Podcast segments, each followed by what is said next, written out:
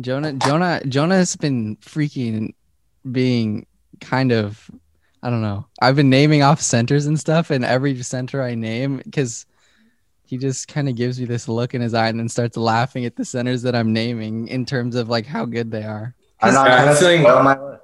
You, I don't know. I just can't take you seriously because I'm naming these centers like trying to put them into like the really good guy. I feel like there's a bunch of really good guys and then some just, and then the rest are just not that good. Similar to I have a feeling Jonah has some hot takes for this pod. He Yeah, he would so- give us the text in the group chat if he didn't have some hot takes. We're gonna get into this list, and um, yeah, like Shannon was alluding to, I, I think we might have some pretty controversial takes on this podcast. um, yeah, I think we might. I think center has got to be the position where I think my opinion differs the most from like what Yeah. the national media perception is, or You have a specific, strong opinion of what you think a center should do. Definitely. Exactly. Yeah. So I'll get into that because I think center is the one position where I really value defense above offense and especially versatility too. Because center, it's definitely a position where you see at like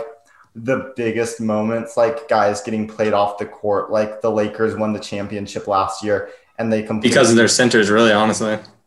well, that, but then also they kind of took JaVale McGee and Dwight Howard off the court at like the biggest moments of the season and went with Anthony Davis at the five instead. So um, it just goes to show how many like truly versatile centers and how um, there are in the league who can. But a big part of the Lakers' success was just punking people because of how many big centers they Oh had yeah, and defensive centers at that. yeah, that's a great point too. During the regular season, I think a huge part of their success was owed to their rim protection and um, obviously Anthony Davis, probably the best rim protecting five or rim protecting power forward in the league. But then JaVale McGee and Dwight Howard, super athletic rim protectors as well. But I think, in the sake of time, unless Shannon, you have something to add about your um, criteria for this list. Um, I don't think so. I'm with you on the defense. I think I might value offense a little more than you, Mhm. but yeah. Oh, so no, you think so you made you made a list. no, I didn't make a list, but Okay. Um. He'll, Yeah, he'll get mad at you for that. He gave me the um stink eye when I when he said that I No, didn't make a list. I said it was all up here. He's like, oh really? Uh, yeah, bro. Well, I like to go like use Jonah's list as like the structure, yes. and then like the- me and Kellen give our Exactly. opinions.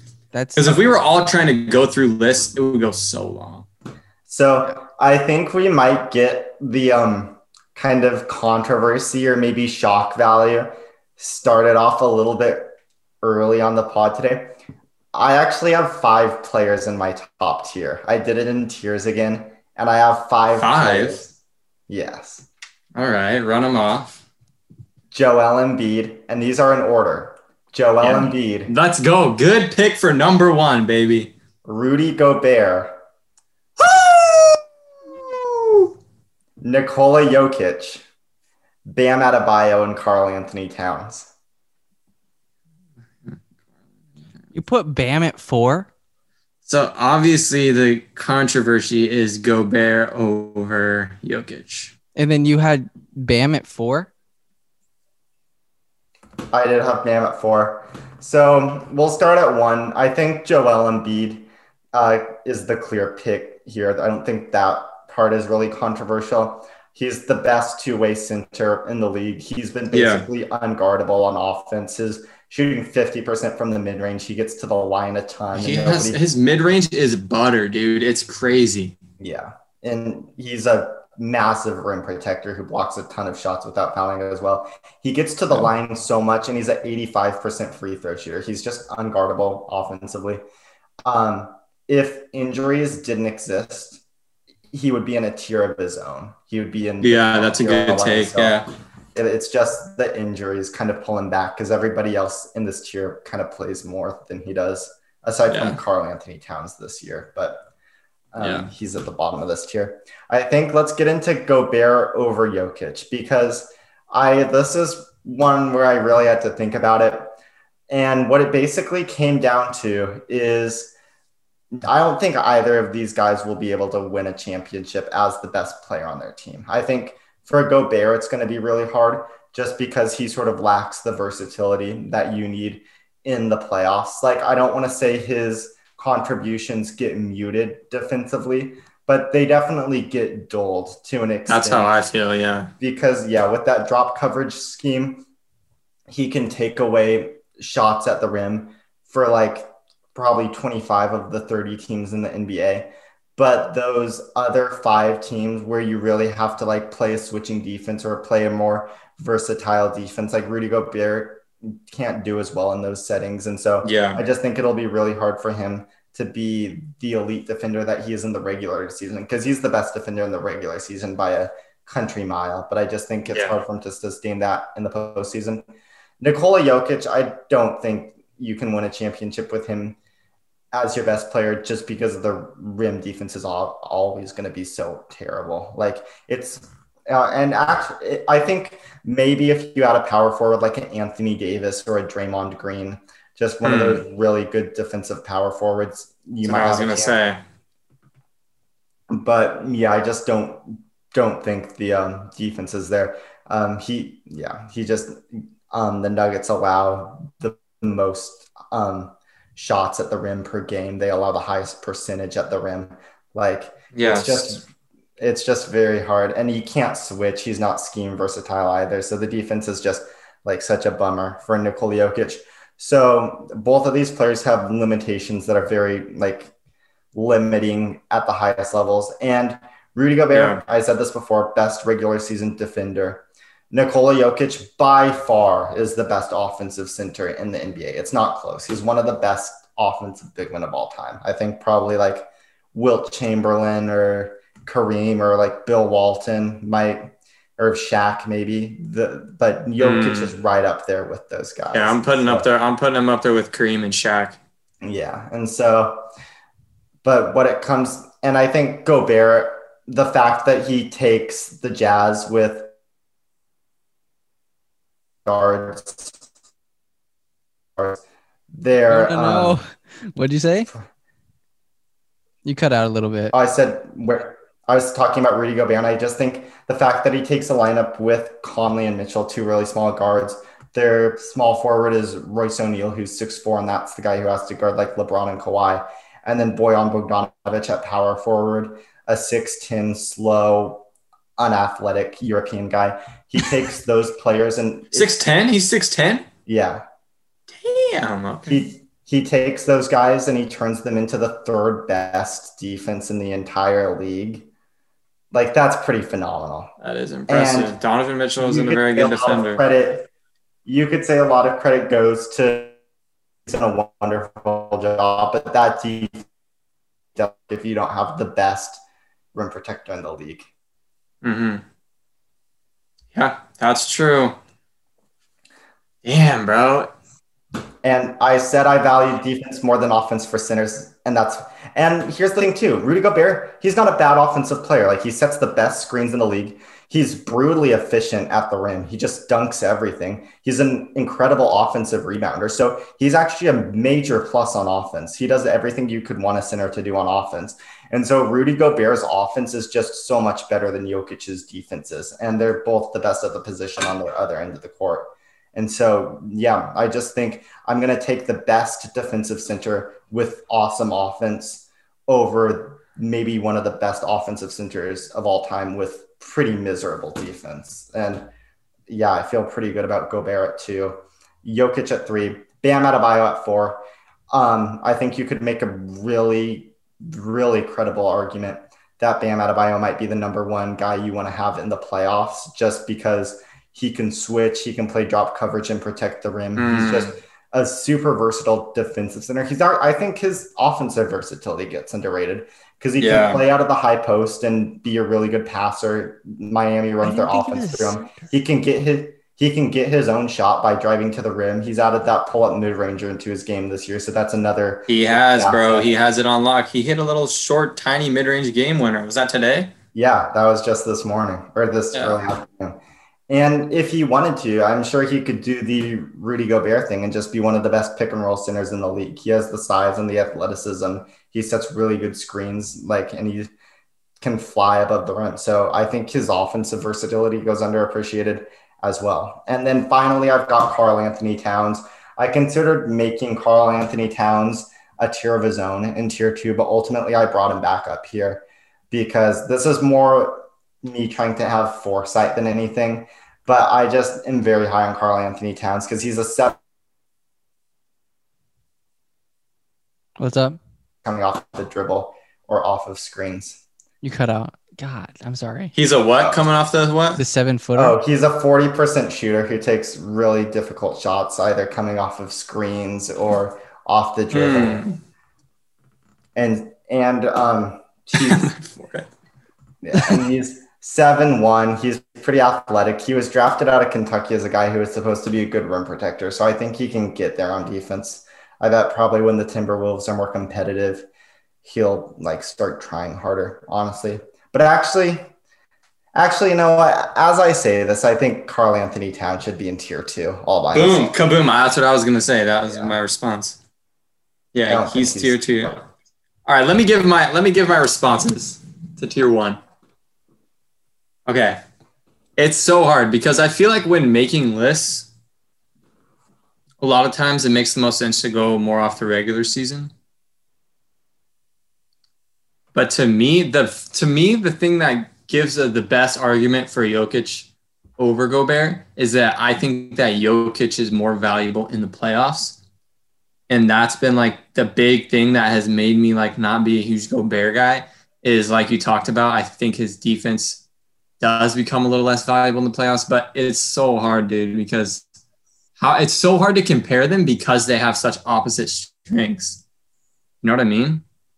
To me, Yeah. that makes it so hard to choose them. I think I would probably rock with Gobert too, also, but that was just like the devil's advocate. Like, I think that Jokic's offense is tough in the playoffs. Yeah, Yes. it, that I think his offense is more sustainable in the playoffs than Gobert's defense is.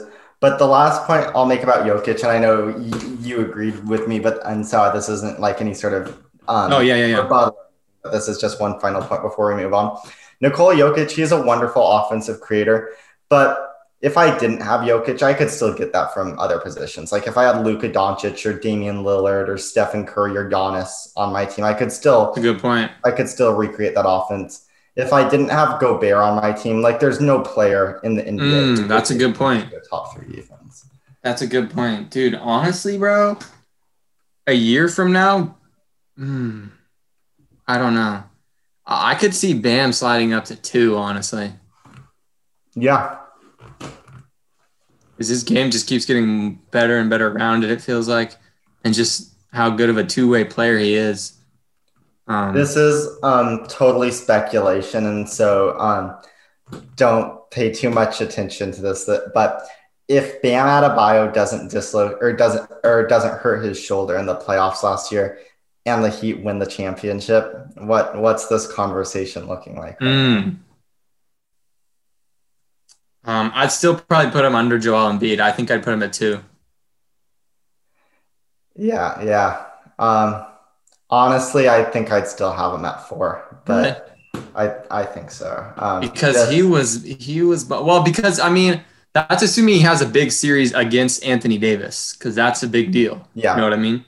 Yeah, that's a good point too. That proves a lot. To beat Anthony Davis in the playoffs would mean a lot. But um, yeah, Yeah. Um, where I fall on um, Adebayo, like I said before, he might be the one guy who I take of these five or four. Now that I've taken out Towns, he might be the one guy I take of these four for the playoffs. But I just really struggle with um, if his defense is really that good. Why isn't Miami like an elite defense this year? The way that yeah, because their personnel is certainly much better than what Rudy Gobert is working with. So Mm, that's true. They have. You could say maybe it's been partially due to like you know Jimmy has sat out a ton. Like I feel like there's been kind of holes that are dropping out of different games, and then you're left with you know your Tyler Herro and Duncan Robinson run around. They're great players, but it's not Jimmy Butler, and you know it's it changes up your defense. And I feel like, oh, you know, honestly, I think that's a good point because the Jazz have been for the most part really healthy. Yeah. And so I feel like that can it can be easier to build a consistent like chemistry and expectation from your defense when you have that health. And when you have players sliding in and out of the lineup, like it can be harder maybe, but I, I think that's certainly the case, especially with the quick turnaround the Heat had from the bubble. But yeah, and ulti- ultimately it's a moot point too, because this whole argument is based on like Bam Adebayo, no, the best regular, three best regular season defensive centers. Dang But Jonah. wait, say that again. You cut Yeah. out. I cut Repeat out again. But yeah, what I was saying is, what? Re- will you repeat What I was saying is it's a moot Yeah, point though, because yeah, it's a moot point. It's a moot point because Bam Adebayo, we're I'm not billing him as like this elite regular season defender. He might not even be like one of the top three or four best regular season defensive centers, but he turns it on in the playoffs, and that's why he's in tier one is because Yeah. of his versatility. So yeah, that's all I kind of wanted to say about tier one. To clarify, uh, tier one, I'll get to you after, Colin, but tier one is Embiid, Gobert, Jokic, Adebayo. Tier two is KAT all by himself, and that's where we are at right now at the top five. Colin, KAT by you himself in tier two. Yeah, KAT by himself. Yeah, that makes sense. That make yeah, because I was looking at the list and after KAT, it looked like a drop off. I was just wondering because I didn't think Bam was a center. I thought he was power forward. So like, where would like Julius Randle fit into your list of centers if he was to be one? Well, I mean, if if he was a center, he'd be really low. Because But isn't he don't- considered Loki a center though? No. Not No. really. Isn't he like six eight or six nine? Yeah, he's. But a, isn't he's- Bam Adebayo like six nine? Yeah, but Bam Adebayo plays center for the Heat. The the Knicks center is like Nerlens Noel or Mitchell Robinson or Tom. Okay. All right. Yeah. Okay. Oh. All right. And Julius Randle doesn't play like a center. Like I guess. Facts. I just didn't know because like I didn't think Bam. Yeah, because I guess yeah, Bam does play center, but I mean, but, but he does kind of break the mold of a center, to be fair. He handles the ball quite a bit. But Yeah, and that's kind of a thread throughout a couple of these guys we've mentioned are not so much what you'd expect from the traditional center. Rudy Gobert is probably the one who, like, really traditional, yeah. yeah, and Embiid, I guess, to an extent. Yeah, he's like that throwback dominant center. Yeah, em- Embiid is like traditional, traditional, Mhm. and Gobert is like Yeah. traditional in the sense that he plays like the traditional archetype we'd expect in this modern era. Of Right. Yeah, yeah, that's yeah. All right, so I think yeah, we've spent enough time on these top guys. I think we're all pretty much in agreement. Um, except and so for the Jokic let's move on to tier two. I had I had um seven, no, eight players in tier two. It goes from number six to number thirteen. hmm and I'll read them off in order. This is still in order. I actually went to 19. I felt pretty good about my list up to 19, and then it just kind of became mushed together tiers. But six Yeah. through 13 Clint Capela, Brooke Lopez, Miles Turner, Richaun Mm. Holmes, Kristaps Mm. Porzingis, Jonas Valanciunas, Jusuf Mm. Nurkic, and Al Horford. Mm, I think that's perfect. I like how high you have Clint Capela. He's great. He's been really good. Yeah, I agree. He's he's really shored up the Hawks defense, which has been Yeah. very Freaking love that impressive. I too. forgot about him. He's another really good defensive center. Yeah, let's look at his on-off Rockets stats miss his because ass. He's also I have a lyric about Clint Capela in an upcoming song. Yeah. When Capella's been on the court, the Hawks defense has been 10 points per 100 possessions better. Which Wow. That's 97th percentile. So that is extremely impressive. Uh, when he's on the court, opponents are shooting 5% worse at the rim, which is 93rd percentile. Um, Mhm. they're shooting less of their shots at the rim, which is also indicative of a very Yeah. good center. So, yeah, he's just Um, probably behind Rudy Gobert, one of the best rim protectors in the league. And he also has been made in a lab to run pick and roll with Trae Young. Yeah, true. Another one of those elite protectors is Miles Turner. He's a beast. Miles Turner. Good point. Yeah, he's number eight on my list. He also Mm-hmm. adds the stretch element of shooting a little bit, which is what number seven on my list, Brooke Lopez, does as well. Oh yeah, dude. Brooke Lopez is knockdown, bro. And it's like it surprises me still when I'm watching him for some reason. Like it just doesn't it just catches me off guard, but he can shoot it. Yeah. And the reason I have Lopez seven and Turner eight, um, Turner's probably a little bit better of a rim protector. Lopez maybe a little bit better of a shooter. Miles Turner is a little bit younger, so there are favor or there are um, things working in both of their favors. Turner maybe Yeah. a little bit more athletic, maybe a little bit more switchable. Lopez is just a lot bigger, so I think those traditional post centers like a Jokic, like a Embiid, like Turner, you can put him on those guys, but or Lopez, you could put him on those guys. Miles Turner would be having a much harder time with like a big. Yeah, that's a good point.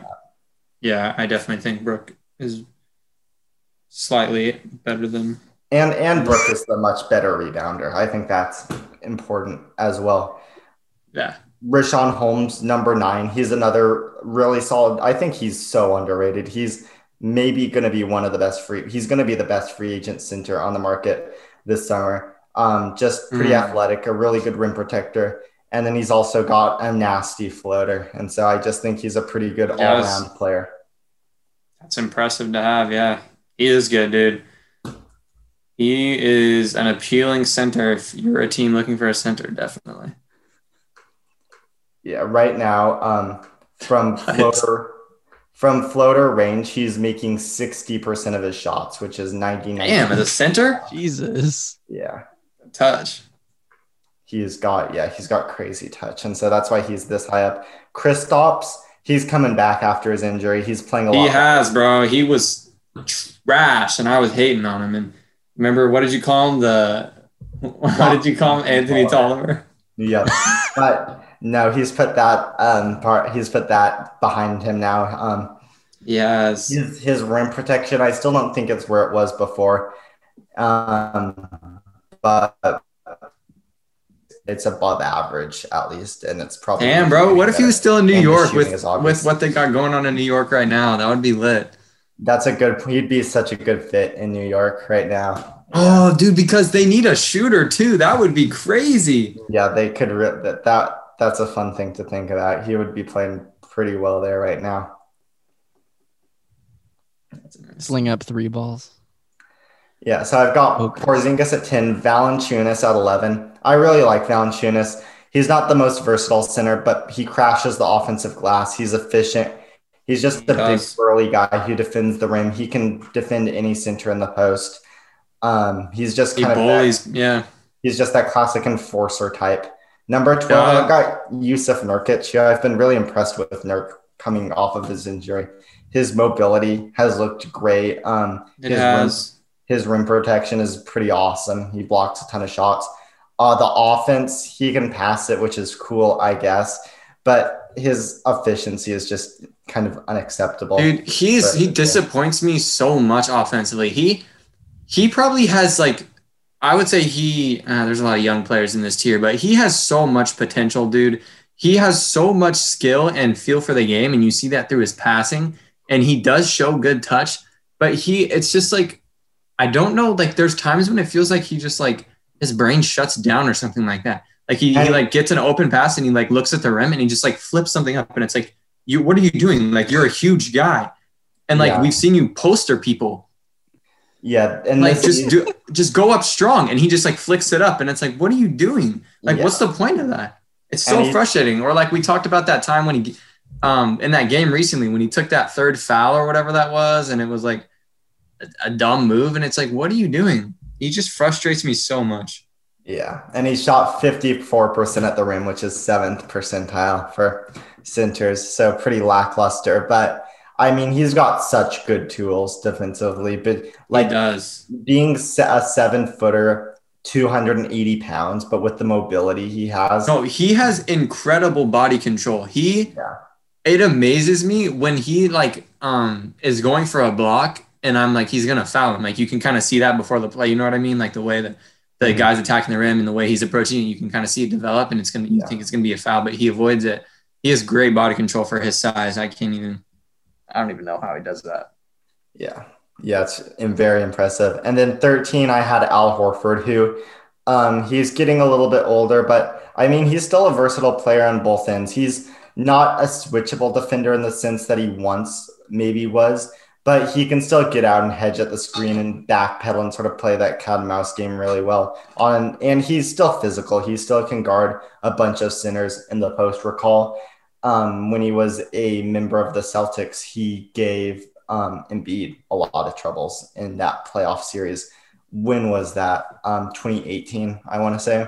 So he can, um, he's definitely a good post defender. And then on offense, he can pass, he can shoot. Like he's just a very well-rounded player who makes his teammates better. The chemistry he developed with Shai Gilgeous-Alexander this season was very impressive. I think those two play off each other really well. Mm. And so I think Horford, he might still have some miles left on his tires, and that's why he's in tier two. Yeah, I agree. Dude, I was thinking about this. This is a little bit unrelated, but we are just talking about Horford and then Embiid. Mm-hmm. It's crazy that the Sixers didn't win with Jimmy Butler. Like that, they were stacked with Jimmy on their squad, bro. The big three of Simmons, Jimmy, and Embiid. Like obviously, we saw Jimmy kind of like take on a whole new like look and stuff when he got to Miami, but he's he's been a, a beast, bro, and that's just crazy. I mean, yeah, and um, and it's a game seven roll in shot. You know what I mean? But right, and that that Raptors team was really good, especially they were really good, dude. Especially playing that playoffs. Like, I mean, honestly, to come as close as they did to taking down that team, that's like yeah, that's, that's true. Impressive. That's true. I didn't watch that much of that series, and I wish I would have. Yeah, it was it was very fun. Um, Embiid, he had some really good games. I think Game Four, he was. I, he had one game where he went off, but yeah. overall, maybe a bit of an underwhelming um, series. So, any any thoughts about that before we move on to the next tier, or are we still in agreement for the most part? Yeah, I'm in agreement is there a certain player that I've left out that you wouldn't have? I mean, maybe. Who is it? Maybe a certain 2021 NBA All Star. Oh. Wait, did you leave Montrezl out of tier two? Well, well, yeah, we haven't. I we haven't gotten to Montrezl. Oh wait, who? So let's get to tier three. These I named this tier mid-range starters, great backups. Oh, are you are you talking about Vucevic? Yes. I'm talking about. Damn, bro. Damn, I forgot about him. Yeah. This this tier goes 14 to 19. At 14, and keep in mind that within tiers, like they can go anyway. Like, um, I'd like the bottom tier, the bottom guy in this tier number 19. If you put him over my top guy in this tier number 14, like I'd be perfectly fine with it. So number 14, Christian Wood. Number 15, Jakob Poeltl.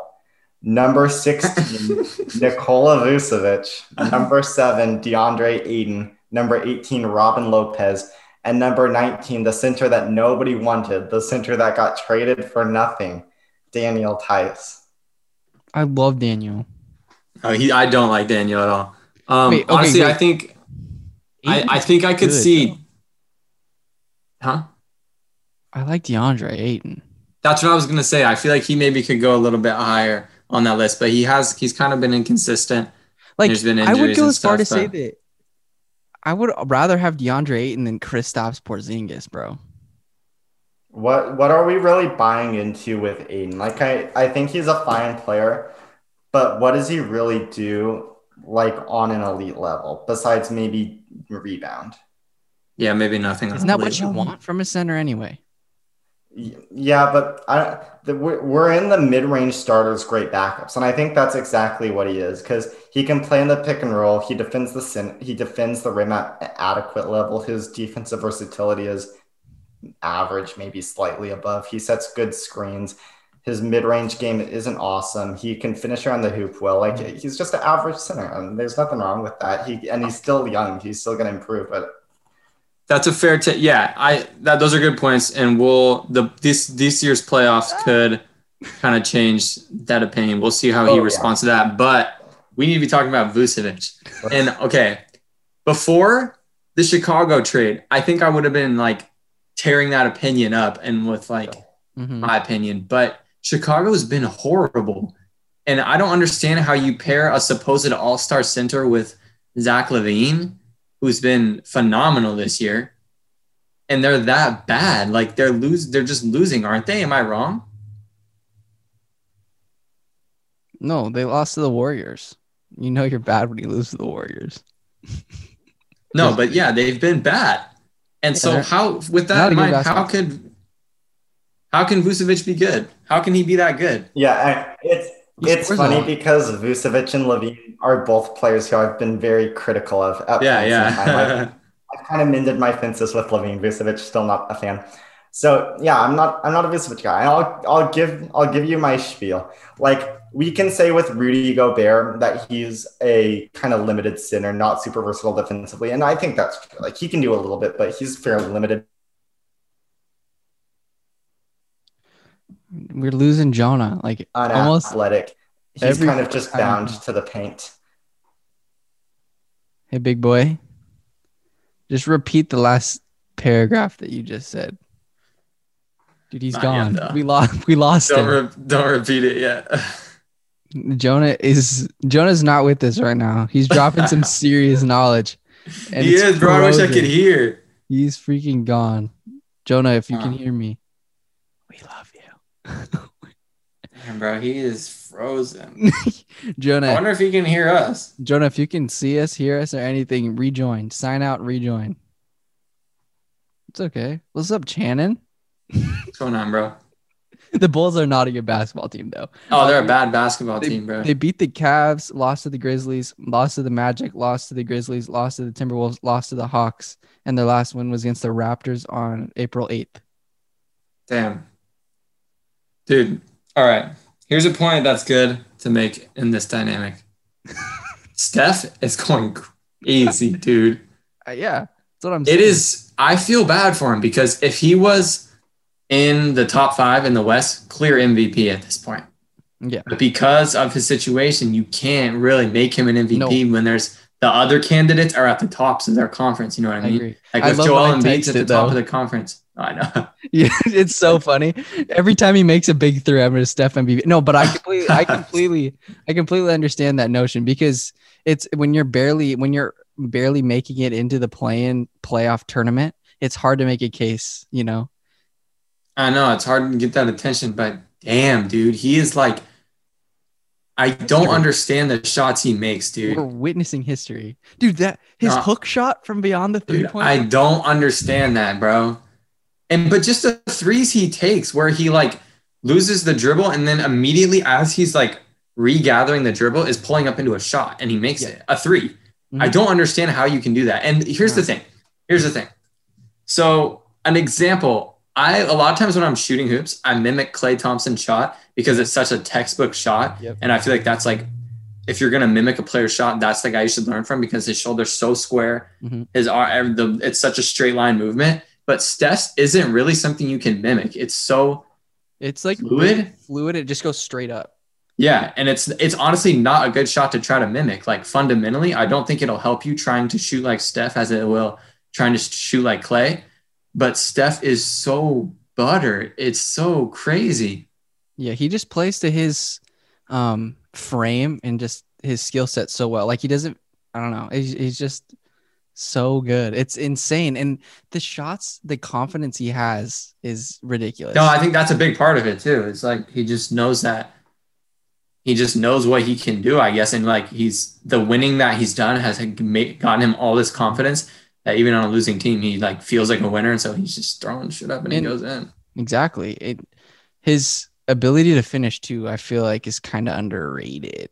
The uh, Yeah. his, his Well, it's just because he has such crazy touch. his touch off the glass is ridiculous. He's just He has floaters that I'm like, that's too high. That's rimming out. no, yeah. I think Toss right he's the only shooter where his shooting is so special that it translates to finishing, if that makes sense. Just because his hand Mm-hmm. and the ball, their relationship is so good. Hey, we were just uh We were praising Stephen Curry since we're talking about centers. Okay, where were we? What I completely lost my train of thought. What were we talking about before? Oh, you, we were talking. You were talking about Vucevic being like, um, limited and like, you know what I mean? Oh, sure, yeah. So I think yeah, we were talking about it with Gobert. He uh, he really mostly plays drop coverage, and he might have a little bit more versatility within that system because he's a little bit like faster, so he can get out and kind of hedge at the screen and drop back to the rim. Vucevic, he's pretty much just bound to the paint, and he doesn't even defend the rim well. Like when Vucevic is in No, he's horrible. teams are teams are going to get shots up at the rim. Um, here I can pull up those stats really, really quick. Um, and what you do get with Vucevic is you get three point shooting. Like he's a forty percent three point shooter, and that's cool. But he's not a great passer. He's not a guy you run your offense No. through like Nikola Jokic. Um, much is made of his touch around the basket, but I mean. I agree. Ro- Robin Robin Lopez shoots a better percentage from floater range than Vucevic Well- does with his like funky little hook shot. So like the jump shot doesn't really translate to more points, and he never gets to the line. So he's really not an extremely efficient offensive player. Like sure, he makes a lot of threes, but he kind of cancels that out with an inefficient mid range game. Well, yeah, and also like it, it, it reaches a point where like you can be really good at one thing, but if your game has just such huge holes, Mhm. it, that doesn't matter that much. Like if you have okay, let, let's say yeah, you shoot forty percent from three as a big, but anyone can score on you. So what does that? If you can make a three and then they come back and get a layup, what's that matter? You know what I mean? Right. And here, here I got the stat. Um, during his time in Orlando this season, opponents shot 7% better at the rim when he was in the game. That's third percentile in the NBA. During his during his time in Chicago so far, opponents have shot 6.8% better at the rim. That's four per, fourth percentile in the NBA. So yeah, So yeah, just such miserable rim protection numbers for Vucevic. And when you're pretty much bound to the paint on defense and you can't even do that well, like that's no, disturbing. no, dude. I'm. I would. This is yeah, dude. This completely, honestly, this conversation completely changed my opinion about Vucevic because I, I put him as an all star when we were doing our predictions. I think actually, but I think he is the prime example of someone who gets empty stats. Like he can, he scores, but like he's one of those players where if he's not doing the scoring, someone else is just going to do it. It Yeah. doesn't. Uh, it's not necessarily that meaningful. Like because yeah. And don't get me wrong, like 40% from three, that's awesome. It's also probably primed for regression, but if it's sustainable, it's super awesome. But when when you can't when you can't really pass it that well, like he's an above average passing center, but you're not running your offense through him. So he can't really pass it. He's not really efficient from the mid range or close to the basket co- compared to other centers. He's not efficient from the mid range or But yeah, to the that's basket yeah. Uh, he never gets to the line. And so we, he becomes less of an offensive center and more of a center who can make threes. And Yeah. there, there is inherent value there. Like he spaces the floor. That makes things easier for other guys. But that's why he's But the 16th center, not the yeah, because is that more value? There is value, like you said, but is that value more than having a better rounded center who's worse at making threes? I don't think so. Yeah, I, yeah, and I, I would agree. Like, yeah, I think we've said what we need to about Vucevic. Honestly, he's a guy who I could see falling down this list, especially um, considering, like you were saying, Shannon, the early returns in Chicago haven't been great. He will never be an all star again. I'll tell you that much. I, I think that's fair. And they gave up two first round picks and Wendell Carter to acquire him. Plus, he's not young. And and yeah, and he's not young. He's in his 30s. I don't know why they thought acquiring him makes sense at all. We talked about that, I think, but that makes no sense. Yeah, especially when the opportunity cost is now they're not going to have cap space to go out and sign a free agent this summer. So. and they gave up first round picks for that privilege. And LaVine's going to be out for COVID for the next two weeks. And so they might Perfect. not be playing game this year. So dark times in Chicago. I'm glad I'm not a Bulls fan. I'd be cursing my front office. Um, not Yeah, not dude. Getting a job in the front office. Blazers hit any home runs at the trade deadline, but I think Ah, I think it's safe to say we fared better than Chicago. Um, Norman? Yeah. yes, I think well, that's another conversation. no, Never go ahead. Go ahead. Finish. No, it's unrelated, bro. I just I think that Terry Stotts is beefing with Blazer players. I don't think him and Gary got along. I think that's I thought that remember he was talking about not feeling appreciated. I think it Yeah. was from Terry. I think that's I think that's the case. And then And we're seeing Derek didn't play tonight. yeah, And, and he wasn't rested. He just he got benched. yeah. And then in Gary's post game press conference after he dropped the 44 point game, um, the reporter said, Gary, what what about being on the Raptors allowed you to do this? And he's like, oh, just having the coach and staff believe in me. So Yeah, there you go, dude. I, I. Wow. I think yeah, I don't. That's freaking- frustrating. I want um, what's her name from San Antonio, the assistant coach in San Becky Antonio. Hammon. Yeah. That's that what I be- want. That would be sick. Do it. That'd be That's sick. what I want. Yeah. And so the other guys we've gotten this tier, Christian Wood, he he's a prime candidate to move up this list. Like Yes, he is. Ooh. Yeah. I haven't seen enough from him yet. Like he just hasn't played enough, and he's always been on like crappy teams. So He'll tell you who he is. He is too. Didn't he tell you? Didn't he say he was like supposed to be an all star or something like that? Like he should have been. he has had some funny quotes this year because he also said that there wasn't enough ball movement on the Rockets, which can be translated as there's not enough ball movement to Christian Wood on the Yeah. Rockets. So- but but yeah, he's an intriguing center because he can hit threes. He actually has got some stuff off the dribble. Like he's pretty athletic. He likes to he can get Yeah. to the he can get to the rim. He can get to the pull up mid range. That really early season game, not the first one, not the second game of the season, but the Blazers had a game in like January against the Rockets, and Christian Wood had a huge game there. And um, He was tearing us up. yeah, Yeah. yeah, he's a very talented young guy. He's a little bit too skinny, in my opinion. Um, he's not a very You good could fix that. Yeah, and he that. and he's got fine shot blocking instincts. I'm not going to say he has great defensive instincts, but I mean he can block shots, and so yeah, I think there's hope for him on that end. I'd still put him at slightly below average defensively. He's sick. Yeah, Jakob Poeltl at 15. Bro, he impressed me when the Blazers played, dude. I was not like, bad, huh? He's a Dude, him, him and Eubanks, bro, they've got something kind of cool going on in San Antonio with their yeah, yeah, yeah. Jakob Poeltl, he's just a wonderful, wonderful rim Oh protector. my God. He blocks a ton of shots. He's impossible to score on, and he just gobbles up rebounds. He's just a brick wall at the rim. Does And on him. he- James he- Wiseman's got that boy's number. Yes, sir. James Wiseman sucks. Dude, why? No. How did I the was- I just Spurs- wanna- flashback? Flashback. we'll I was to talking about James Wiseman had a good game against the Spurs, and Shannon's like, "Who's one of the centers on the Spurs?" I say Jakob Poeltl, and you're like, "Who even is that?" And now we're talking about him. Okay, wait. How did San Antonio spank Phoenix the day after playing us in a close game? I was I- like, okay, the, I, I was like, Devin Booker probably didn't play. They played. Yeah, and Chris Paul played. Phoenix had their full cupboard of players.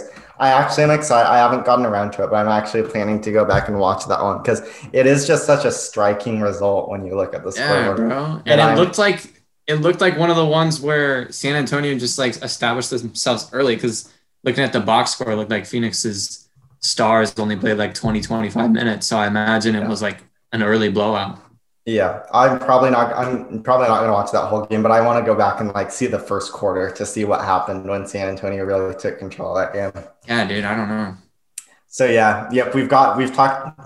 Um, this will be the last tier where we kind of talk about every player individually, and then we can just start moving on to just names that stick out. But at 18, I had Robin Lopez. I love Robin Lopez. Like, I Dude, think- yeah. When the Blazers played the Wizards, I was like, damn, Robin. Like, did not know that was in there still. he is just a force rebounding the ball. Like his individual rebounding numbers are never impressive, but boy, can that guy just box out. Like it is a clinic. It's so impressive. And his floater, it's so funky, but he just hits an incredible amount with that weird little sweeping side armed hook shot. Like it's Yeah. so weird, but dude. he makes it. He sets just physical body blows of Dude. screens. Like he lays some wood out there, and then he also protects the rim. Like he's so hard to score in at the rim. Like um, the Robin Lopez, he would be up with like his brother and Clint Capela. Like he would be a tier two center if, but he can only play twenty minutes a game. Like he just doesn't. Yeah, bro. as he used to. Enes Kanter has been great for us this year, but imagine how good Lopez this season would have been for us off the bench. Yeah, I think it kind of raised some eyebrows when the Wizards gave him seven million this offseason. I I think he's worth that. He's I, yeah. I love Robin Lopez. Like um and I knew I loved Robin Lopez, but then when I made this list, this just kind of reaffirmed it. I think he's one of the most underrated players in the league. Like Yeah, he, he really is. he's an That's a good player. take. If if he could if he could play more than 20 minutes a game, and maybe he can, I, I don't know, but he's he's getting a little older, so I think it's fair to say maybe maybe his days as like a 30 minute a game starter are behind him. But as a backup, as a starter who only plays 20, Yes. you're not, you're not going to do better than Robin Lopez. No, especially like even as he keeps getting older, bro. Like there's some teams where they're they're looking for their center to play 30 minutes a game. So he can come in and give you 10, 15 solid ones, holding Yeah. down the defense and getting rebounds.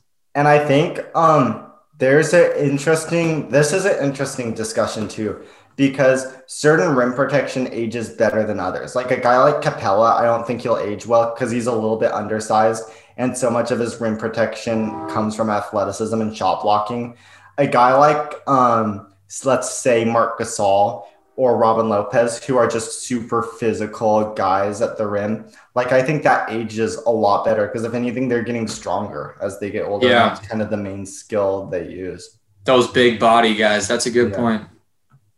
Yeah, so I'm a huge Lopez guy. And then Daniel Theis rounds out this tier. I The man. I think he's just a really smart basketball player. Like his help defense is really impressive. Like he's 6'8, but he blocks a ton of shots. He's always in the right position. He's pretty mobile too. Like he can get out and hedge on the screen. He's not a full-on switch defender. He can switch maybe in late clock situations, but it's not like his forte. But I I just think he's just a very solid defensive guy. Like not he just doesn't get out of position. He doesn't really make mistakes. And on offense, I think he's maybe he doesn't really do anything great on offense, but he's like adequate at a lot of things. Like he He'll can, get some cleanup buckets and stuff like that. yeah, and he, he can hit mid rangers. He shoots like 30% from three, so he can space the floor maybe like at a 70th percentile clip for centers. His screens are fine. He rolls to the basket well, but he's not exactly a high flyer, which kind of limits what he can do in the pick Yeah. and roll. But yeah, I think he's just kind of a really well rounded player who doesn't make mistakes on defense. And I think guys who don't make mistakes on defense are kind of limited as we um, get down this list, especially considering the versatility Theis has. I think the Celtics are going to rue the day where they traded Daniel Theis. Yeah. I think he would have. I they they won yesterday. I think Daniel Theis would have helped them a lot when Stephen Yeah. Curry was detonating. Yeah. Wait, is Tristan Thompson their center? Yep. Now, tri- I actually think in high leverage um, minutes, we're going to see him do what they did last year in the Raptors series, which was going with Grant Williams at center. I think that's a good look for. He's the a bruiser. Celtics. He has threes too. Yeah, and that's that's the other thing with Theis too. Like he fouls a little bit too much, so which kind of limits the amount. It's like Zach foul. Collins back in the days when he was on the court. We'll get we'll get to Zach Collins. I still have a sliver of hope left for Oh, I Zach. forgot about so him. he, we'll get to him. All right. It's easy so, to forget about. It's been several years. Yeah. So there are 19 guys in my list or in my tier four low end starters, solid backups. I'll just read them all off, then we can talk about the interesting names at the end. Or actually, just interrupt me. Just interject if you hear a guy you want to talk about. I'll Okay. I'll read them off. Um, Jarrett Allen, Chris Boucher, Montrez Harrell, Serge Ibaka, Ivica Zubac, Steven Adams, Nerlens Noel, Kevon Looney, Dwight Howard, Marc Gasol, Nick Claxton, hmm. Enes Kanter, Isaiah Stewart, Mitchell Robinson, Thomas Bryant, Robert Williams, Mason Plumlee, Wendell Carter Jr., JaVale McGee. Dude, there's some solid ass players in that tier. The the thing lie. is, there was players I wanted to interrupt, but that we've already like made points about them on the pod. I feel like like we've talked about um just like how huge adding Serge Ibaka should could potentially be and has been for the Clippers. Mhm. And then um dude, I'm je- I'm kind of jealous of Toronto, bro. With Chris Boucher, Gary Trent Jr., The future OG, is bro. bright. The future is bright in Toronto, bro. Yeah.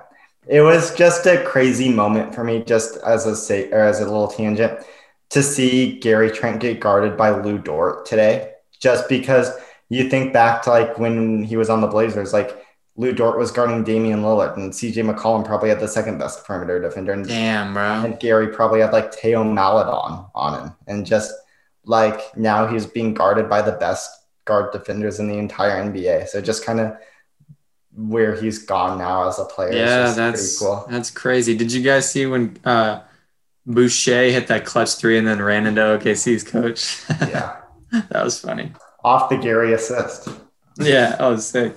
Oh yeah, I saw that, bro. And he was oh, it made me so mad. He was attacking the paint so nice, bro. Like I said, he couldn't do. Damn, it's Terry's fault. The one that got away. Maybe. Yeah, so you brought up Serge Ibaka. I've been a little bit disappointed. He's had these lingering back issues this year, and Yeah. he, he looks a little bit um he looks, Different. he's he looks like he's might be dwindling to a close. He's definitely not the athletic rim protector he was in his OKC days. Yeah, no. In the freaking his championship season, he would have been way higher on this list. Oh yeah, yeah, yeah. I was gonna say prime Serge Ibaka. He's up there with like Myles Turner and Richaun Holmes. Yeah. up in that tier too. Last year, Ibaka, even on the Raptors, he's probably in the tier above. But and I, I still like him because I mean, I think he's still a really valuable center, honestly. Yeah. Like I all things considered. and I think maybe if he can put these back issues behind him, but I he's just looked a little bit washed up this year and just a little Yeah. yeah. So I mean, a- I feel like hopefully when playoff time comes around, he might be able to dig down and kind of bring some of that beast back out, but we'll see. I really hope so. And because I do think he would make a huge difference for the Clippers. And they also have Ivica Zubac, who's in this tier as well. Um, Yeah. Does He's Pascal kinda just- play five? Never mind. yeah, Ivica Zubac, like, he's just, I hate to say it, but he's just kind of a boring player. I feel Oh, super boring, bro. he just kind of does that. He's just kind of okay. Like, Yeah. the one thing I'll say about Zubac is he like flubs some easy shots at the rim sometimes, but he's a wonderful rebounder. He sets like good screens. He's Yeah. really unathletic, but he's like a big body at the rim, so he can deter some shots. He's not a great shot blocker, but yeah, that's I don't know, not much to say about Zubac. Um, Kellen, do you want to talk about Kevon Looney? Oh, get those offensive boards, get those putbacks, baby. Let's go. Let me pull some dude. He's been ferocious last couple of games, getting offensive rebounds, extending possessions, getting multiple opportunities to let Steph shoot his three ball, and also clutch putbacks. Like when we're down low or something and somebody misses a shot, he's always there. And he's just been massive for us, especially because Draymond, he gets a little outsized sometimes playing the five, even though he's physical. But without Wa- Wiseman, it's Kevon Looney or bust because we don't One- have a one of the- point. except Allen. One of the things that was striking to me as I did my research for this podcast was I was going over Kevon Looney's defensive raptor for the past like five or six seasons. And the thing that really stuck out to me was that in 2018 19, he was one of the best defensive centers in the league. 2019 20, he was like a really solid defensive center. Uh, or not 2019 20, sorry, that was the year he didn't play. So 2017 2018, he was an elite defensive center. 2018 19, he was still a really great defensive center. he was a The- big part of our run in the playoffs. This year, he's slightly above average defensively. So he went from elite to pretty good.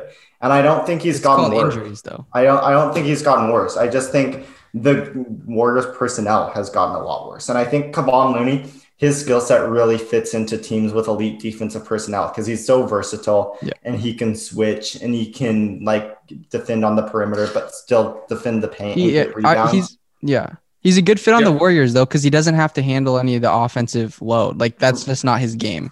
You know, like Oh, Right, but I, I think like if he was on a team, I think if he had better defensive teammates, or not better, because the Warriors have good defenders, but if he had like more versatile defensive teammates, I think like like if he if he played on the Brooklyn Nets, like if if you replaced anybody on the Brooklyn. Nets if you would be replaced Nick Claxton with Kevon Looney. I think I think like ESPN would be like singing Looney's praises from the rooftops. Like a Looney Tune.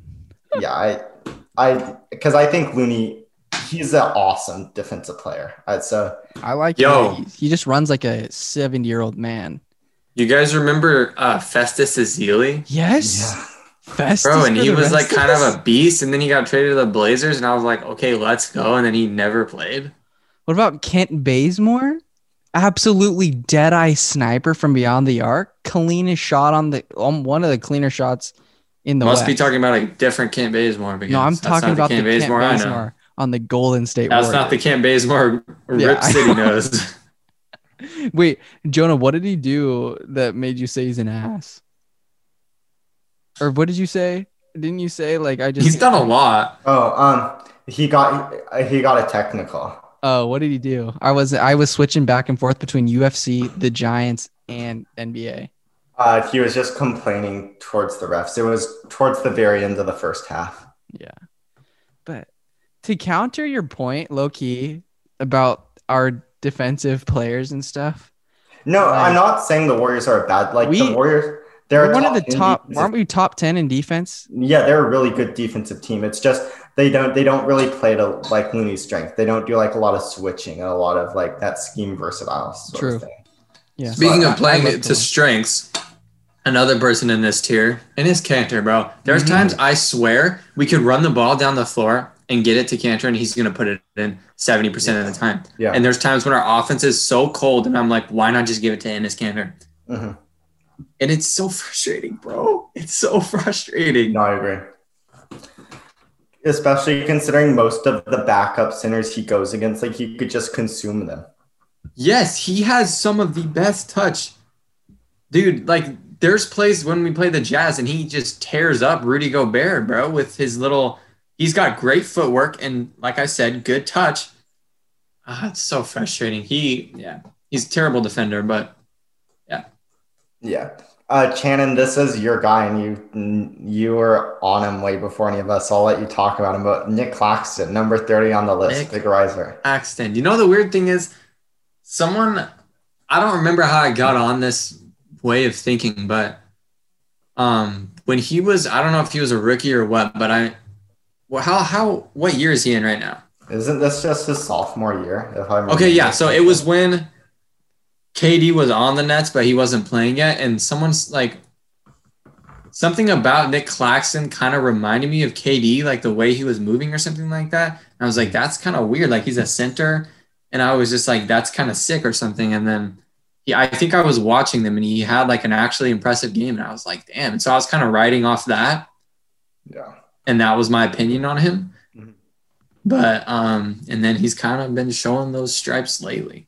He's going to be huge for them. I think, especially in the playoffs, just his ability to switch and guard a lot of players. I the the time that really like when I was like sold on Claxton was seeing him guard CJ McCollum in that game. Yeah, the Blazers because he just got he's so shifty, got some of the best handles in the league. We talk about it all the time, and Claxton just stonewalled him. Yeah, no, yeah, I think um, that's something a lot of the people have been criticizing about the Nets is like their rim protection. Like they have DJ who's kind of washed, but um, yeah, bro, you got this young guy, Claxton, Yeah, potential, lots of potential there. Yeah, I think he could be huge. I think the big thing against Claxton, he's just kind of small, light in the shorts. Like he's not going to play if He, they. no, definitely, yeah. He's not going to play in a 76ers series. That's Oh God, sure. oh God, no.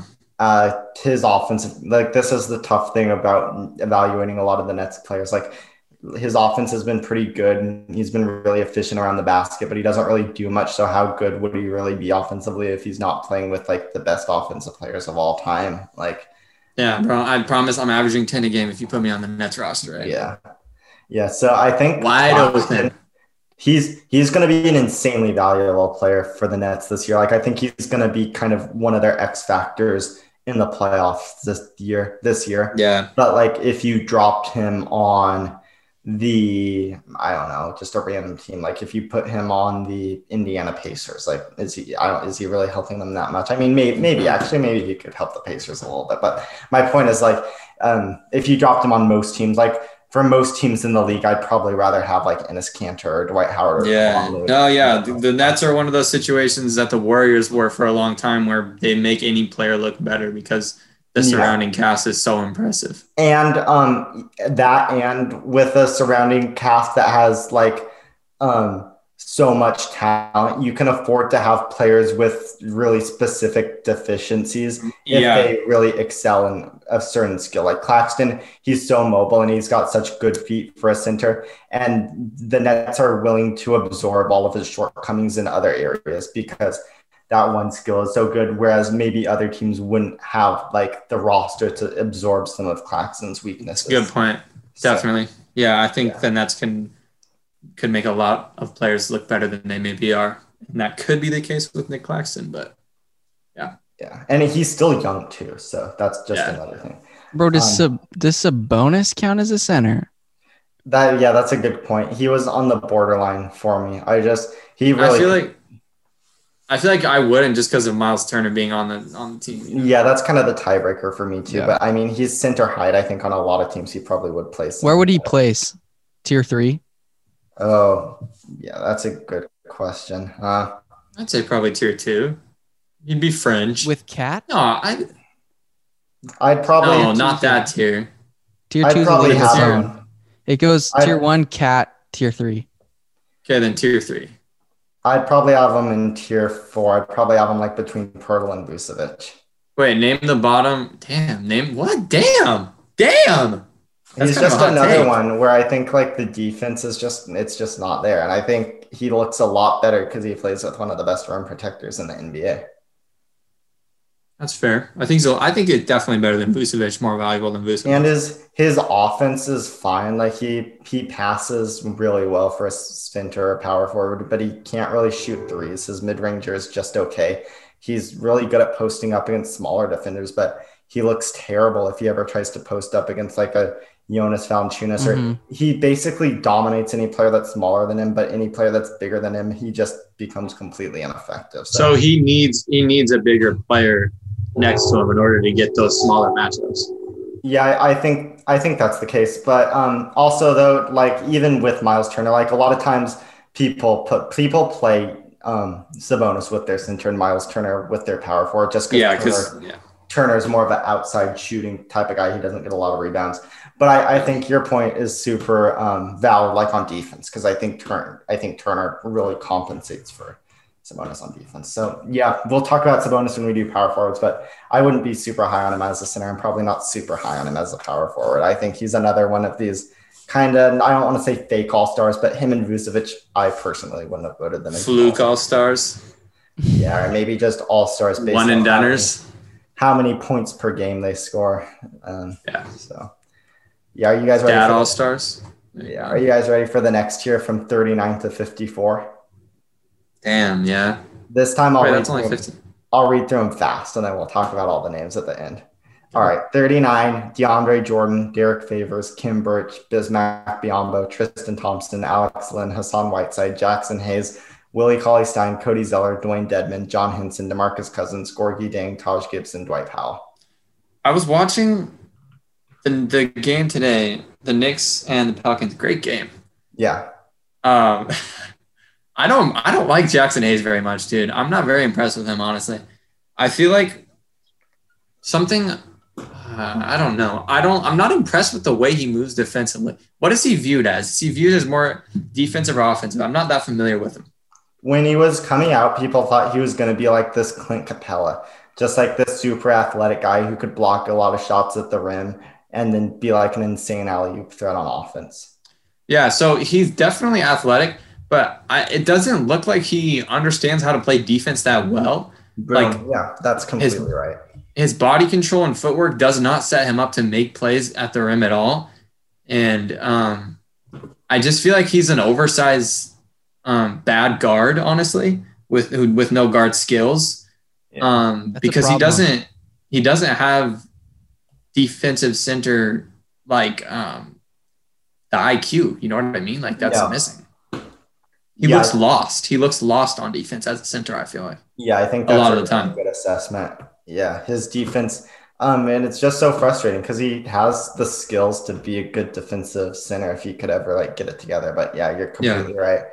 Um, the reason I had him in this tier is just because I think he has a lot of potential on offense. Like here, I'll pull up the stats from, but he shoots. Yeah, he's had some explosive dunks. I know that. Like he's Yeah. definitely been impressive, and some explosive blocks too. It's just yeah. and he he just dunks everything, which helps him a lot too. Like he's just an insane finisher at at the rim. Um, yeah, he makes seventy two percent of his shots there, which that's not super impressive. But he also takes seventy nine percent of his shots at the rim. So he just takes all of his shots at the rim and he converts a pretty good percentage of him. But yeah, I think Yeah. You're, I think you're right. I think his defense probably hurts a little bit. Although the Pelicans, they have been better defensively when Yeah. he's been on the floor. Um, looks like they force a few more turnovers when he's out there, which honestly, that's probably not really Jaxson Hayes. That's not really Yeah. credit. Yeah, and opponents are shooting four percent better at the rim when Hayes is out there. That's not very good. Um, he fouls quite a bit. Uh, doesn't Yeah. not really an impressive rebounder. No. Yeah, there I was I was watching him more than other players today. Another okay, maybe we should have Yeah, talk so about I think later, you might but- be right. I think I think Jaxson he could probably move down this list. Yeah. Well, I mean, you're kind of getting down there anyways, to be fair, but Yeah. yeah. Okay, wait, quick, quick sidebar. I was thinking about this also. I wonder what Zion's role would look like on a team with like several other good players. You know what I mean? Because he's such a unique player. I don't really know if I can see him as the first option on like a really good team. You know what I mean? Yeah, that's yeah. I don't know if maybe he's more valuable just being used as like someone you can throw the ball to to dominate their way to a bucket instead of like your like number one offensive creator. You know what I mean? I don't know. It's just a thought I had. Yeah, I think if anything, like maybe somewhere in the middle, like maybe like a Giannis type of player, where if he gets the rebound, you're more than happy to have him kind of push the ball up in transition. And there are certain points in the game where like having him as the ball handler is like a desirable way to run the offense, but you kind of need that half court point guard to kind of calm Yeah. things down and like run a pick and roll for you every once in a while. So That makes sense. Yeah. yeah, I yeah, that's a, he's it's just so hard to tell with him because he's just improving at such a rapid rate. And during this time when they've had a bunch of injuries and he has been like running point guard, like he's done a pretty good job. And so I Yeah. yeah, um Yeah. He did. Yeah. He, I mean, he was making plays today, definitely. But yeah, he had a big game. yeah, that'll Nice. be that'll be fun when we get to the power forward rankings Yeah. and get to talk about him a little bit. Draymond. Okay. So, um, who else on that list on that um tier that you want to talk about? Um, I mean, there's. I don't like Derrick Favors. I think that might surprise. I think just think he looks kind of washed up this year. Like yeah. he's just so unathletic at this point, and he was already kind of undersized. I'm just, I'm just kind of. I Wasn't there kind of like some like at the beginning of the season there was like some impressive like stuff from him and then he's kind of just been like maybe like washed up now. Yeah, and the defense is still good when he's on the floor. Yeah. But I and the, I just think he fits Quin Snyder's system so well, and they're so familiar with him. And then going off of how he played New Orleans last year in the bubble, where he was so terrible and he looked so washed up, I just think his star is kind of falling. Um, Yeah, definitely. Cody Zeller, I actually think he might be a tier above if he wasn't always hurt, but I actually think I like the way he plays. Honestly, I don't, bro. Oh, really? I almost texted that today because I was kind of getting the same vibes where I was like look, watching him and I'm like, what are you doing? But then like a few minutes after I was thinking about that, he had that nice spin move on uh, Nurk. I don't know if you saw that play. yeah. That was a nice take, but there was a couple times when I was like, that dude doesn't know what he's doing. Yeah, I just think eh, he's just kind of a solid. He, I think he sets good screens. He passes well. I just, I and he's got decent touch on like his hook shots and stuff. I just, I just think he's kind of a he's a solid offensive big man, and he's like seven. Yeah. and yeah, he's not going to kill you defensively, but he's not going to help you. Like, I think he'd be a low end starter, solid backup, but he's always injured, so I put him in the fine backup Yeah. So yeah, I don't, sense. I don't really have I have too much to say about these guys. I think we better just kind of go through the rest of the list really quickly, and then we can get to some more macro takes at the end. Okay. Um, so tier six, I've got two tiers left. Tier six is unproven slash severe weaknesses. So either guys that I kind of like, but they Oh, hardly here ever we play. go. Um, Here we so go. yeah, I'll just go through these guys Okay. quickly. Naz Reid, Zach Collins, Xavier Tillman, Moses Brown, Daniel Gafford, Mo Bamba, Harry Giles, Drew Eubanks, Goga Bitadze, Andre Drummond. Oh, Freak, yes. Hell yeah, dude. Andre Drummond sucks, bro. I Yeah. completely forgot about him. Let's go, dude. There's a That tier is a good this? take. Yeah, there's a tier. There's one more tier. I want to hear the title for the tier below. No, stop. no, yeah. Andre Drummond is um not very good, bro. He does not. I don't think he adds much value to a team, and I'm sure you have that same opinion. Is why you you put him Yeah. as low as you Because did. but- what what he does well is is really rebound because his rim protection. Yeah. He's he's never on good defenses. He doesn't really prevent shots at the rim, or he blocks some shots, but opponents tend to shoot better when he's at the rim. So what he really does is rebound.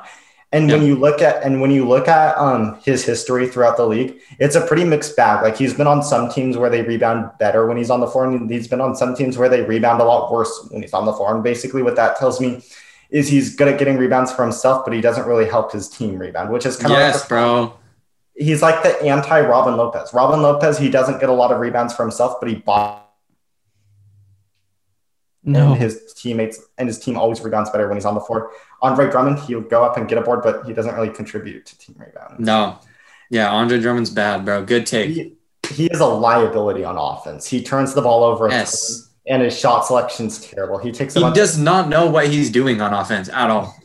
he takes a bunch of terrible hook shots. He makes weird passes. He Oh, God, he's so bad. And he can't hit free throws. He's like a 50 or 60% free throw shooter. So teams can just send him to the line and count on him missing his shots. So yeah, he's a he is he is a pretty terrible. The Lakers have hugely downgraded their centers, in my opinion, from Dwight Howard and JaVale McGee. Yeah. Yeah. I I would have to agree. I like both of those guys better than a lot of what they have on their roster right now. Certainly better Yeah. than Andre Drummond. I think Montrezl Harrell has filled in admirably while Anthony Davis has been hurt. But I was talking to Kellen before the show. You're not signing guys in the offseason based on who you want to fill in for Anthony Davis during 10 games in the regular season. You're signing them based on who you want in the Western Conference Finals. So Yeah. Mhm. All right. Um. So and Montrezl Harrell lost in the playoffs last year. So uh yeah, it was awful, and there were there were some there were What's up? Jonas having Nothing. technical difficulties at the moment. He will be back with Fair. us shortly. does very well. say that again. Yeah, I said I, I, I'm willing I'm willing to give him another chance, but I just don't think that archetype like undersized center does very well. But he has been defending better with Frank Vogel as his coach, so we'll see. I think the jury. I'm I'm not a Harrell fan, but I'm willing to say the jury's still out because he has made some strides forward this year. So I'm excited to see what he looks like in the playoffs. My hopes aren't high, but I'm willing to be surprised. I hope he surprises me. All right, Fair. so we'll get to the last tier. Is the last anybody- tier? Wait, let me guess the title. Busts. no, No, I'm the the seventh tier is not currently, not currently is Oh. the keyword here. Not Fringe current- not currently good enough to play Fringe, NBA minutes. fringe Division One player. Fringe burger flippers. And so this tier is the bottom 15 players on the list.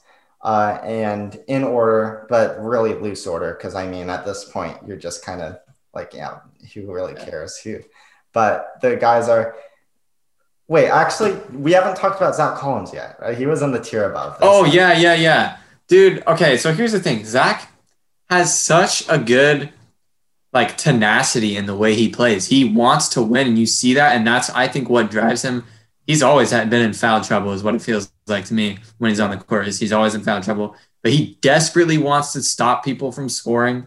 He showed a he's shown very impressive um mid-range shooting ability. Yeah. Um Even extending it to the three point line, honestly. even extending it to the three point line. But I love that little. Um, it's so hard to remember. It's been so long. But I, I think he had like a little short corner shot he would hit, Mhm. but or like extended baseline jumper. But he's he definitely sh- was showing potential, but he cannot get on. He can't even. It's not even about staying on the court. It's about getting on the court.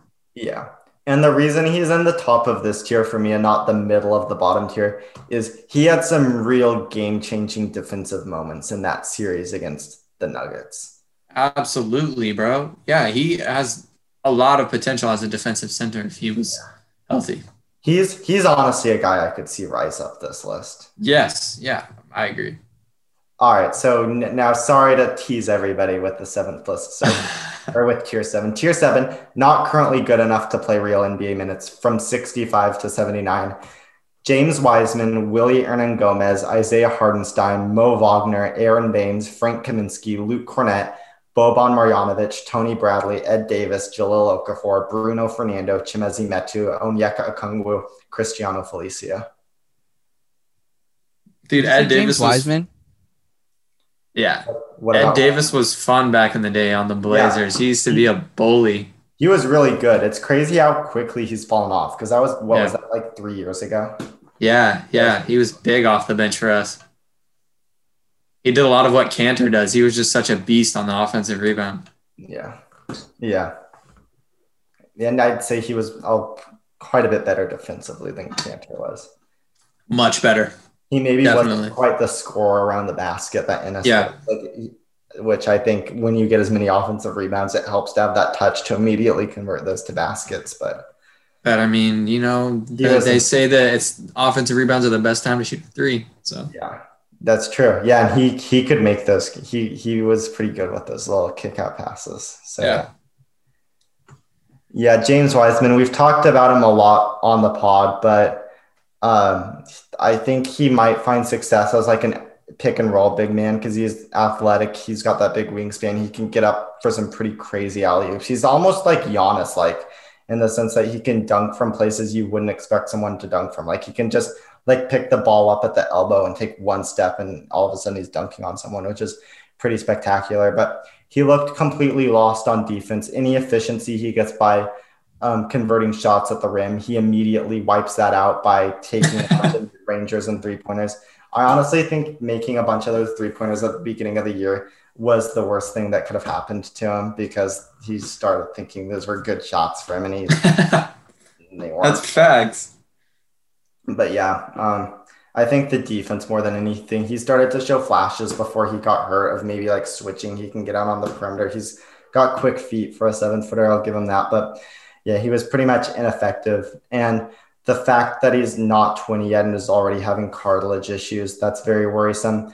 And I could care less that he's going to be out the rest of the season. Like it honestly doesn't matter. He like the Warriors are certainly better off without him. Like it's not a coincidence that this has been their big winning streak the past couple of weeks. But I think where it really is going to hurt is him missing summer league. I think he, I think he really needed that um, time to kind of explore the studio space, just play around in a simpler system as well. Because the Warriors, they like Steve Kerr. Like I know a lot of Warriors fans on Twitter have given him a lot of crap for this. He doesn't change his system. He still plays the same offense that he ran when he had like Kevin Durant and Andre Iguodala and Draymond Green, Steph Curry, and Klay Thompson. Like, and that's just a hard thing for a like 19 year old rookie who's never even played college basketball to come in and do. So it was just a really bad situation for him, Yeah. and he didn't play well at all. And now he's got like a very difficult injury to recover from, and he's not going to get summer league. This is going to be the second consecutive year where he's not going to have a real training camp, and so just I feel for him, but yeah, just tough circumstances for Wiseman. That does suck. Yeah. That sucks. But he there's he's not the lowest top 10 pick in 2020 on this list. Onyeka Okongwu, he was the uh what what was he the sixth or seventh? He was the sixth pick this year. Yeah, the Hawks had the sixth pick. So the sixth overall pick is actually the second to last player. So not a good top 10 for centers this year. No. Some centers who are low on this list. Jalen Smith, the Suns drafted him at 10 he hasn't even played enough for me to have an opinion on him, so he didn't even make the list. So yeah, that's that's the top 79. Um, Kellen, do you have any Wiseman thoughts before we move into like more of a macro conversation? Tune in next year. Would you have him higher on this list based on what you've seen from him this year? I mean, he said flashes of greatness, but I mean, not a big sample size. I'm just saying, whew, Steph, Kelly, Klay, Wiseman, Draymond, uh, freaking. I mean, I, I mean, our other guys aren't too daunting of names. Oh, Jordan Poole. Oh, I don't know.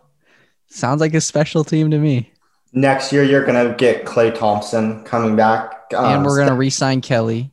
Stephen Curry's clearly at the peak of his powers. Like Draymond, he still has something left in the tank. Draymond's solid, dude. Like you're gonna like the Warriors, they they could be competing. They they could win a playoff series next year. I think I think that's I think that's fair to say. Watch out, Phoenix. Watch out, Like- Phoenix. They Just like saying. so. This is a team like the the Warriors. They're a team that could possibly be competing for home court advantage. Like maybe they could win a playoff series. Do you feel comfortable with Wiseman being the starting center on that team next year? Yeah, put a little meat on his bones. Clean up that mid range. Because I I I'm I wouldn't be. I No. like if I'm trying to if I'm trying to win next year, I still don't think Wiseman's going to be ready.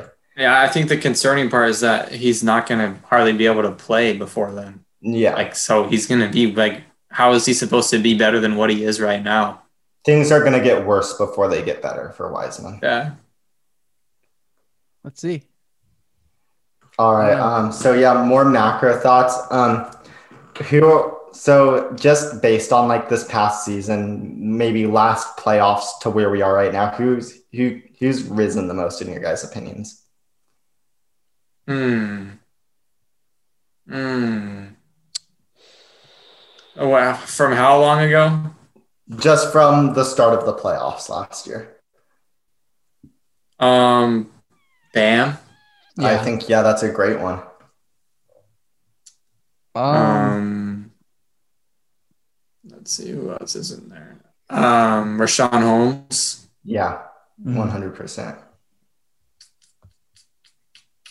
Let me see. What about Myles Turner? No.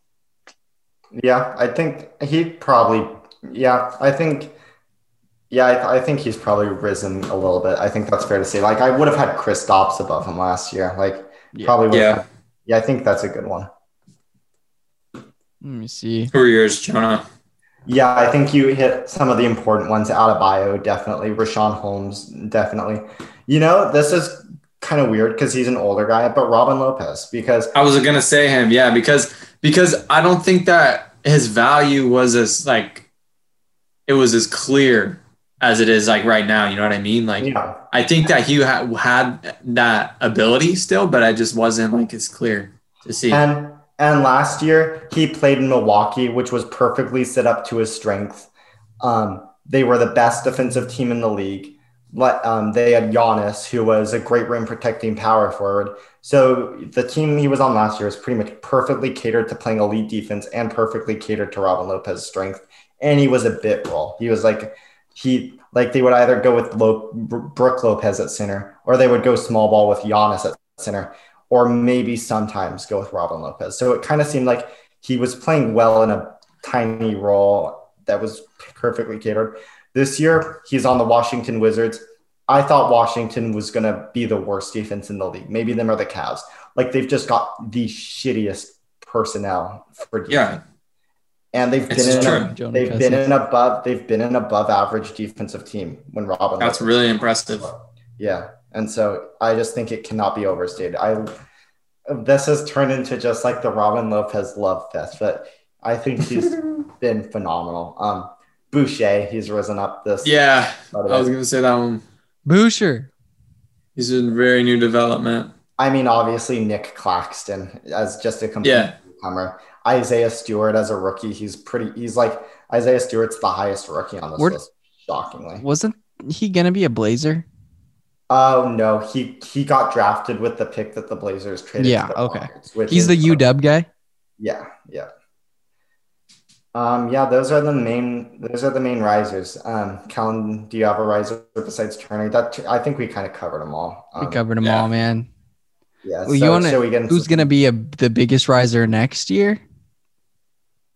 Wiseman? I think that's fair to say. I, I could see that.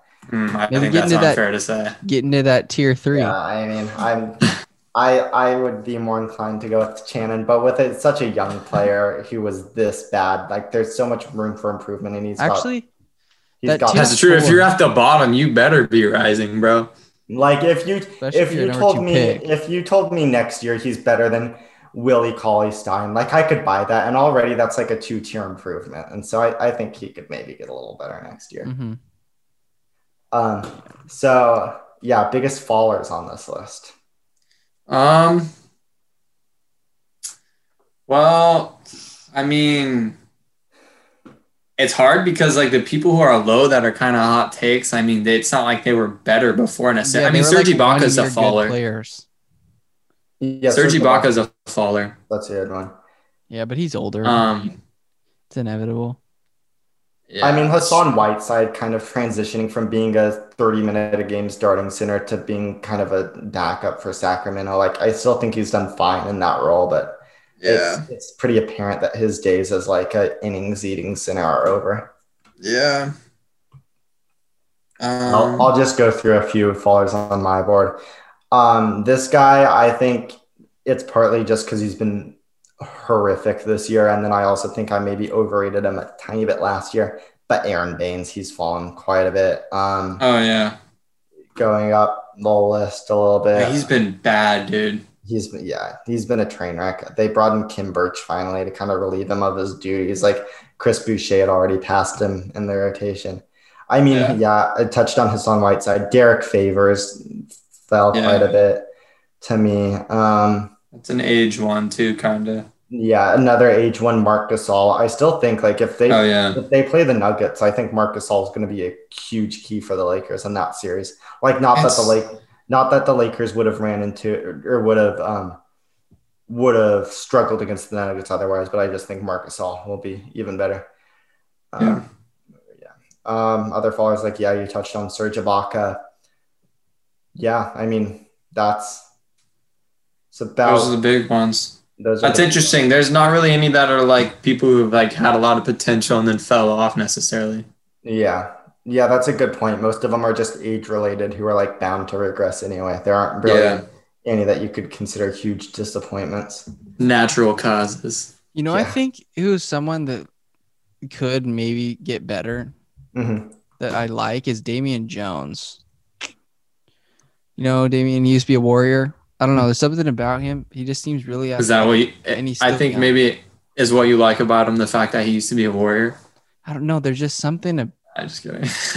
I don't know. Yeah, he just I, seems. I don't. I don't see it with Damian Jones. I think Yeah, he's It's a long terrible. shot for sure. Yeah, you, you're right. He is he is athletic. So and he's a seven footer. So this athletic seven footer. Maybe you could see it, but I don't know. I tend to It's a he's a reach. pretty bad player. Don't, don't It, yeah, it's a reach. I mean, yeah, that's a good. That's what that's what we would call a deep sleeper, but it's it's an okay. Hey, Jordan Poole is a deep sleeper. I mean, Jordan Poole had more life than Damian Jones probably does right yeah, I now. mean Jordan but- Poole was a first round pick, and so yeah, Yeah.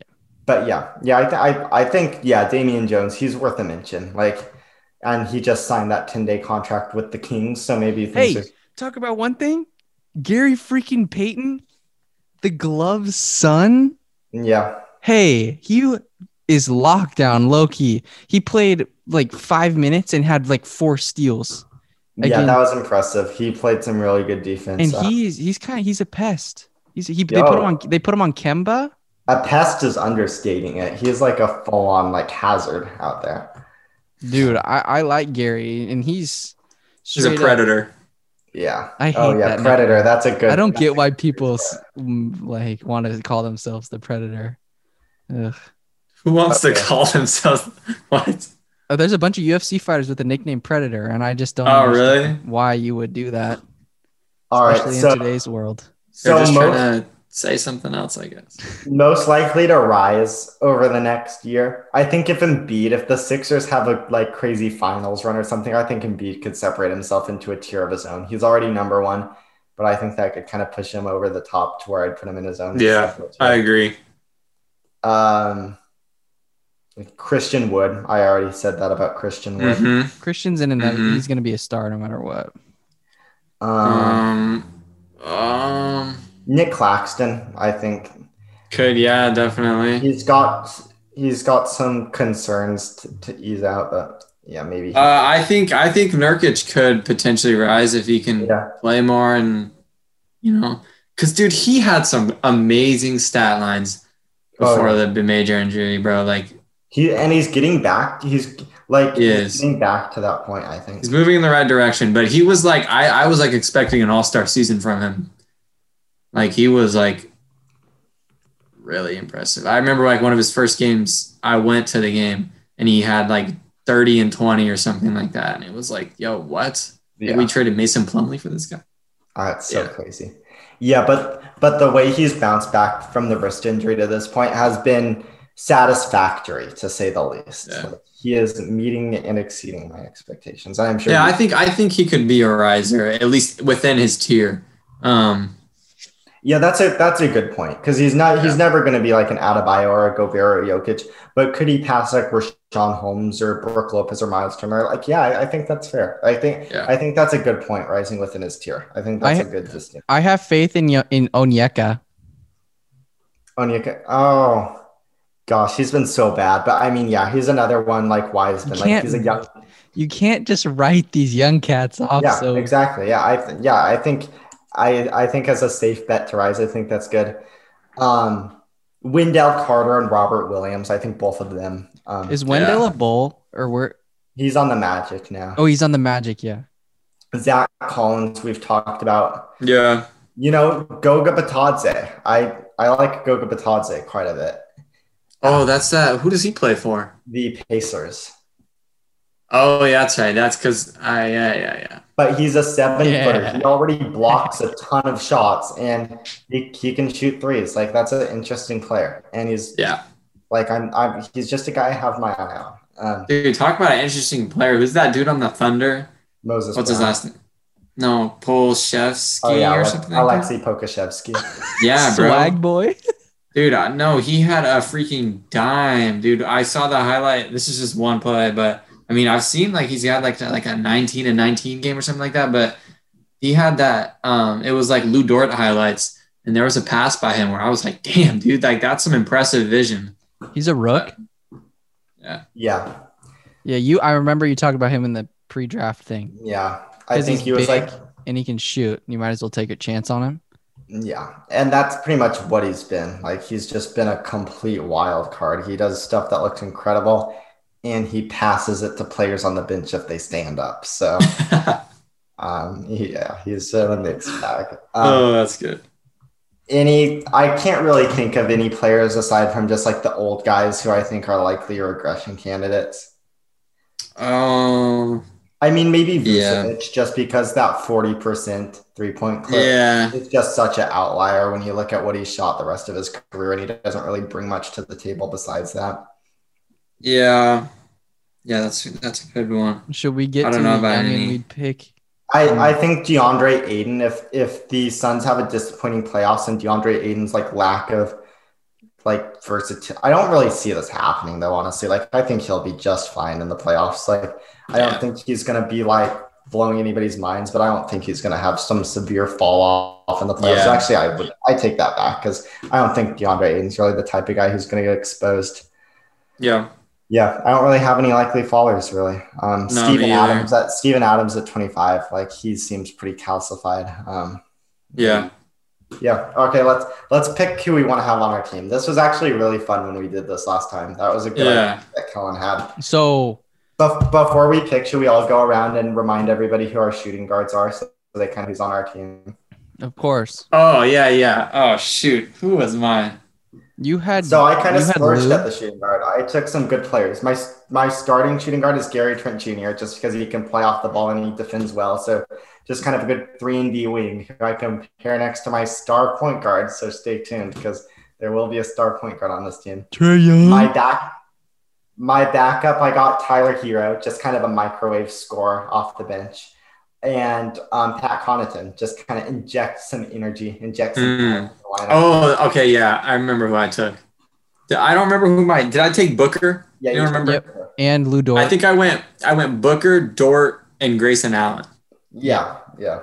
Those are like damn. that. That's tough. That's tough. So yeah, You've those got are my. elite offense. You've got elite defense, and then you've got a really solid two-way guy. So I think that's Yeah. I'm gonna go But yeah. Yeah. Go ahead. to veer away from the norm. I mean, obviously, I'm gonna go Lu, but I'm gonna go Lu, Klay, and my boy Mustache Jordan Poole. nice. Just because I feel like three that's the kind of thing we're going for. Because I feel like it wouldn't be fair to have Gary, Lu, and Klay. That's pretty star-studded. All right. So I think the way we should do this, I, I I'm not I'm not gonna pick like stars. We s- clarified this last time. Like this should be somewhat realistic. Yeah. So I'll, I'll go first. My starting is gonna be Jakob Poeltl. Just get that rim protection, get that rebounding out there. He's not super versatile, but I don't really need that. If anything, I can go small ball and play a power forward at center with my closing lineups if I need to. So just Mhm. having Poeltl's shot blocking and um, rebounding for the majority of the game, I think will be incredibly useful. Backup, I mean, you guys have seen this coming from a mile away. I'm going to Robin Lopez. Just he just yeah, I, I what more can I say? I think I've said enough about Lopez, but I love him as a player. And then as my third string guy, I'm just gonna go for a guy who is gonna sit on the end of the bench. Like this guy is a long shot, but if he pans out, I'm going to have some defensive versatility. I think he's a high risk. Like it's probably not going to work out, but possibly high upside. I'm going to go with Zach Collins as my third center. Okay, I like it. Have him chilling on the end of the bench. I like it. Okay. So Poeltl, Lopez, Zach Collins for me. Okay. Um. Hmm. You know, I am going to start. Um, I don't want to choose someone who's too good. I think I'm, only gonna, take go. two. You're gonna take two. Yeah. I'm gonna I'm gonna start Brooke Lopez. Nice. Yeah. Um, That's a good that's a good pairing with Booker too, I think. that's what I was thinking. Um. Uh. Oh, damn! I forgot about him. Okay, no, but my Mister Mid Pack. I'm gonna go with. Oh wow, boy. Damn, I don't know if I can do that next to. Nah. You know, yeah. Okay, wait. Who's your second guy? Robin Lopez. This is No. tough. Which, which, when you look at my list, that seems a little OP for a second guy. But when you think of just like the general consensus of the league, like I think if you told a random NBA fan like Robin Lopez as a backup center, I don't think they. That's not unrealistic. Yeah, That's not unrealistic at all. Okay, okay, okay, okay, okay, okay. I need to get my backup. Do you know who your starter is, um, Kellen? Um. Yeah. Who you got? You want me to just say mine? yeah, Yeah. Give, give me Boucher and give me Kevon. I like All it. I actually like that. Yeah, I think that's cool. Because Yeah, I thought I definitely thought about Boucher as my start as well. I don't think those are bad picks. I'm gonna write down our whole teams and then we can like debate which teams would win. Oh, we're we're not gonna debate it. We're gonna create these rosters in 2K and battle it. out. oh, let's go. okay. Wait, So that would actually my- be sick. All right, so I'm going Brooke Lopez, and I'm bringing old Nic Claxton off. Look, yes, I I was hoping you'd pick him because I had to. ba- basically when I picked Zach Collins, like if he was healthy, I would hope he gives me what Nic Claxton would be giving your team. So I think Oh yeah, I think that's a good. Yeah, yeah, I think that at least defensively, offensively, they're obviously completely different players. But Yeah. so yeah, I think I think that's a very nice pick. yeah. Um, I'm leave. I'm gonna leave it there. I'm gonna have a two center squad. Nice. Okay, so I've got Klay, Dort, Poole, Boucher, and Looney. You, uh, uh, wh- who do you have? You have uh, Jonah. You've got Herro. Gary Trent, Herro, and um, Pat Connaughton. And Okay. then my centers are Jakob Poeltl, Robin Lopez, and Zach Collins. Robin. Yeah, I, I, you are definitely you like, uh, you. I can just tell you'd be the guy to just you want some guys at center that are just. I don't know. I, I feel like you'd just be a defensive oriented coach. I don't know. Oh, yeah, absolutely. Especially Yeah. like I said it at the top of the show. Like defense is the priority when it comes to centers for me. Yeah, and then Shannon, who do you have? Um, all of my players are Booker, Brooke Lopez, uh, Lu Dort, Grayson Allen, and Claxton. Sick, dude. All right, let's go. That's gonna be fun. I can't wait to choose point guards. Yeah, this this was a very fun show, you guys. What? What, position what- should we do? What position should we do next? let's do I kinda wanna- That's what I was gonna say. I want to do power forwards. Yeah. Yeah, let's do it. Power forward. Yeah. All right, cool. So Is Kelly a power forward or a shooting guard? Kelly Small Oubre. forward. Is he a small forward? Yeah, I Small, small, small. Yeah, he's small. Never Yeah, mind. I'd Kelly a small forward. Okay, sick. All right, boys. All right, boys. So should we just plan on doing the next one sometime between Friday morning and Sunday night of this week? Yeah. Yep. All right. Perfecto. All right. later, right, boys. later. Good night. See you guys. Good night.